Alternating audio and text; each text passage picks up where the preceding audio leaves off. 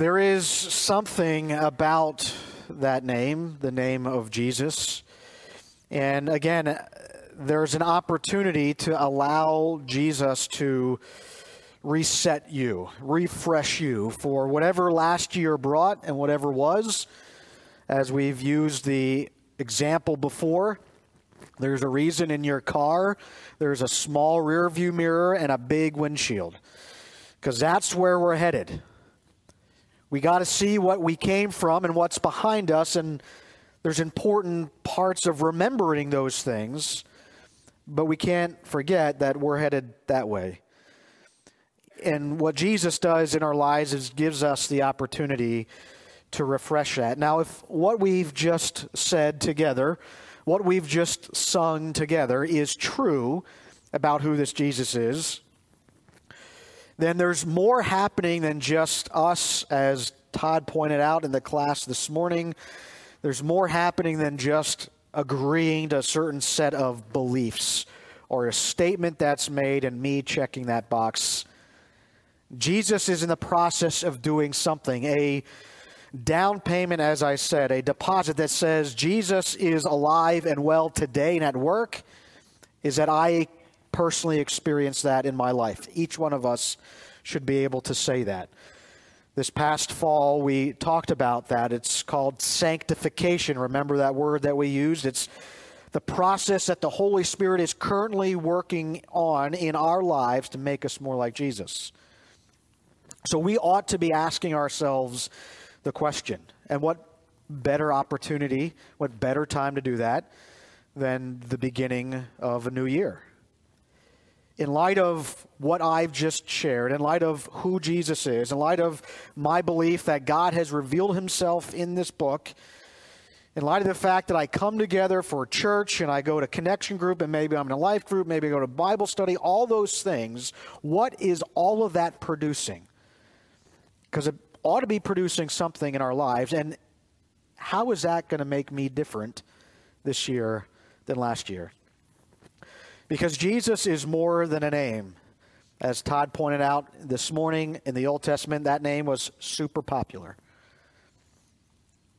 There's more to Jesus than just this name. And in fact, as we've been, uh, as Todd shared, and what we'll be looking at in that What is the Gospel course, if you haven't noticed yet, I'm trying to plug for you. You should be in that Sunday morning connection group time because it's important.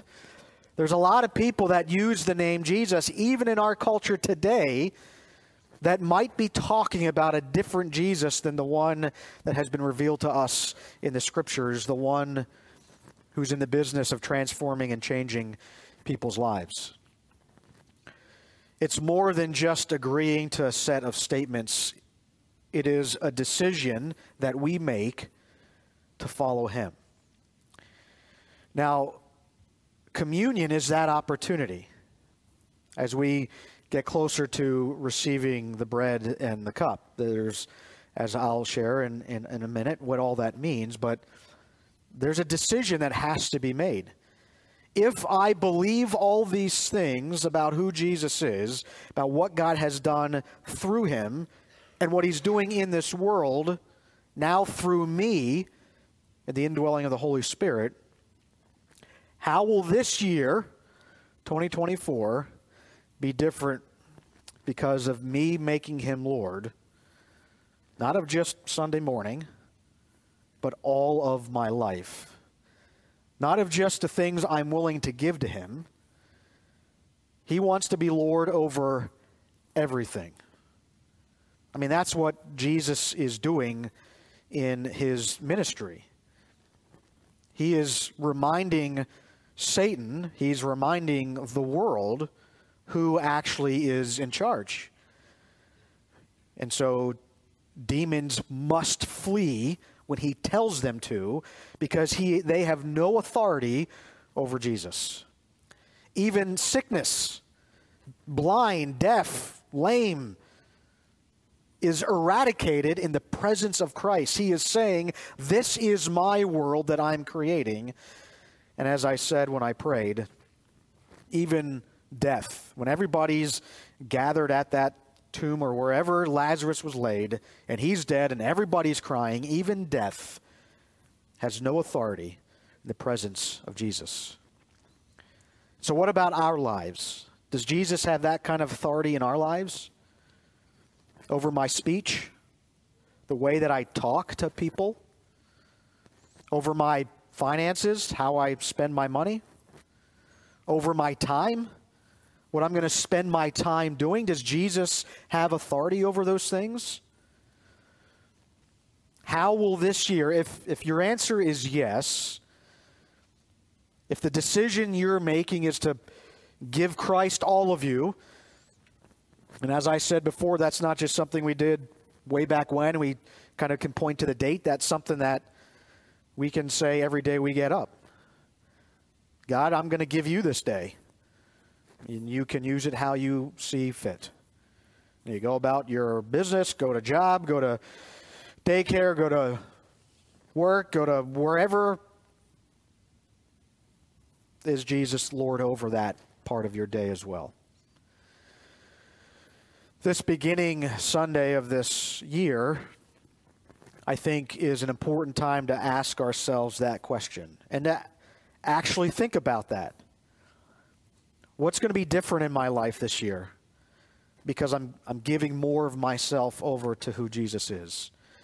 What's going to be different in my life this year? Because I'm actually saying that Jesus can be Lord of my life. Now, I want, if you have your Bible, you can turn to it. It'll also be up here on the screen. Um, we're going to sing a song in just a minute here to get us ready for taking communion. But we've been in Luke, and I said we're not going to be in Luke the rest of.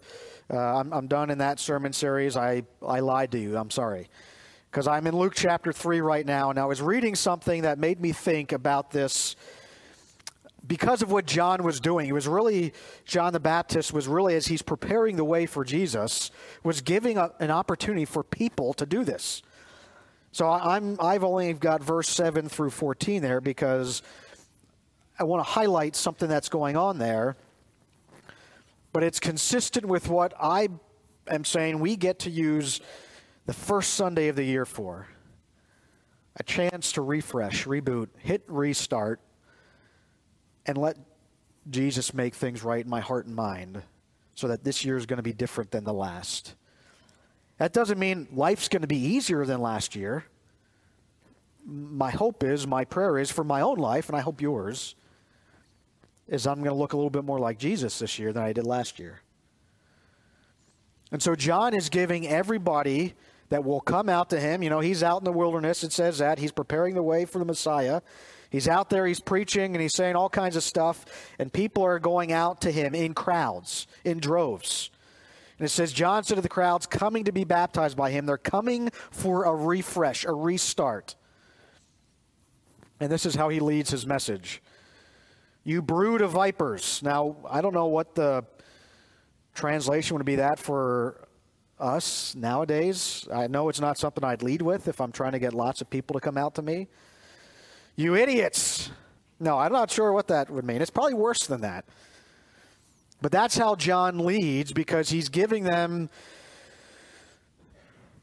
an opportunity to look at their own life. That's you're going to hear the word repentance and that's really what we're doing there. We're taking stock of our life and saying, "Wow, there's some things that need to change." And so he hits them right away. You brood of vipers, who warned you to flee from the coming wrath? God is going to judge the world. And he started to do that, but that judge is Jesus. And so, what we're going to learn is this good judge is not only going to offer wrath and condemnation, but he's going to offer mercy and grace as well. But you need to understand the judgment we're under, is what John is saying. You need to take stock of the year that was and say, wow, man, there's some things I would really change if I had an opportunity to do that. That's what today is about. He says, produce fruit in keeping with repentance. Take stock of your life, what was, look at it and say, hey, maybe there's some changes that need to be made. And that ought to produce something in us. That's why this year ought to be different than the last year, spiritually speaking, your walk with Christ speaking, the forming of your life that God's in the process of doing. And he says, Do not begin to say to yourselves, We have Abraham as our father. Remember, these are lots of Jews coming out to John the Baptist. For I tell you that out of these stones, God can raise up children for Abraham. The axe is already at the root of the trees, and every tree that does not produce good fruit will be cut down and thrown into the fire. Yes, there is a judgment to come. That's why we're taking stock of our life. That's why he's using the word repent. Look back and see what it was and make a change. He says, what or the crowd says, what should we do then? If all this is true, what should we do in response to what we've just heard? John answered, anyone who has two shirts should share them with the one who has none, and anyone who has food should do the same. Even tax collectors came to be baptized. You know, they were the lowest of the low. Teacher, they asked, what should we do? Because certainly this doesn't apply to us. I mean, we're, we're way past that. We're really far gone. And he says, Don't collect any more than you re- are required to, he told them. Then some soldiers asked him, What should we do? These are probably representatives of the Roman government to keep order within Jerusalem, where they were in this area in Israel. They're the lowest of the low as well. What should we do? They said. He replied, Don't extort money and don't accuse people falsely. Be content with your pay.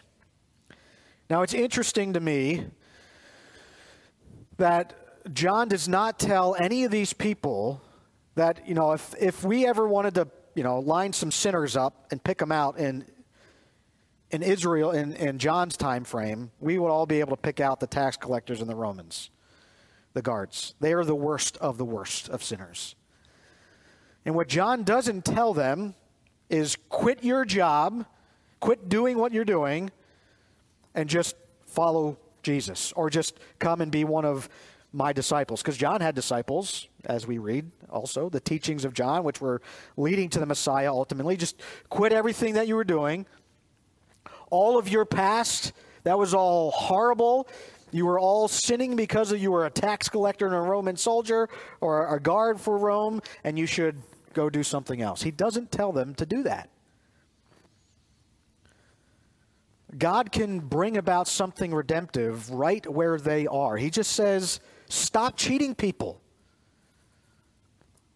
Let what you believe about who God is, this idea of repentance, and just start living that way.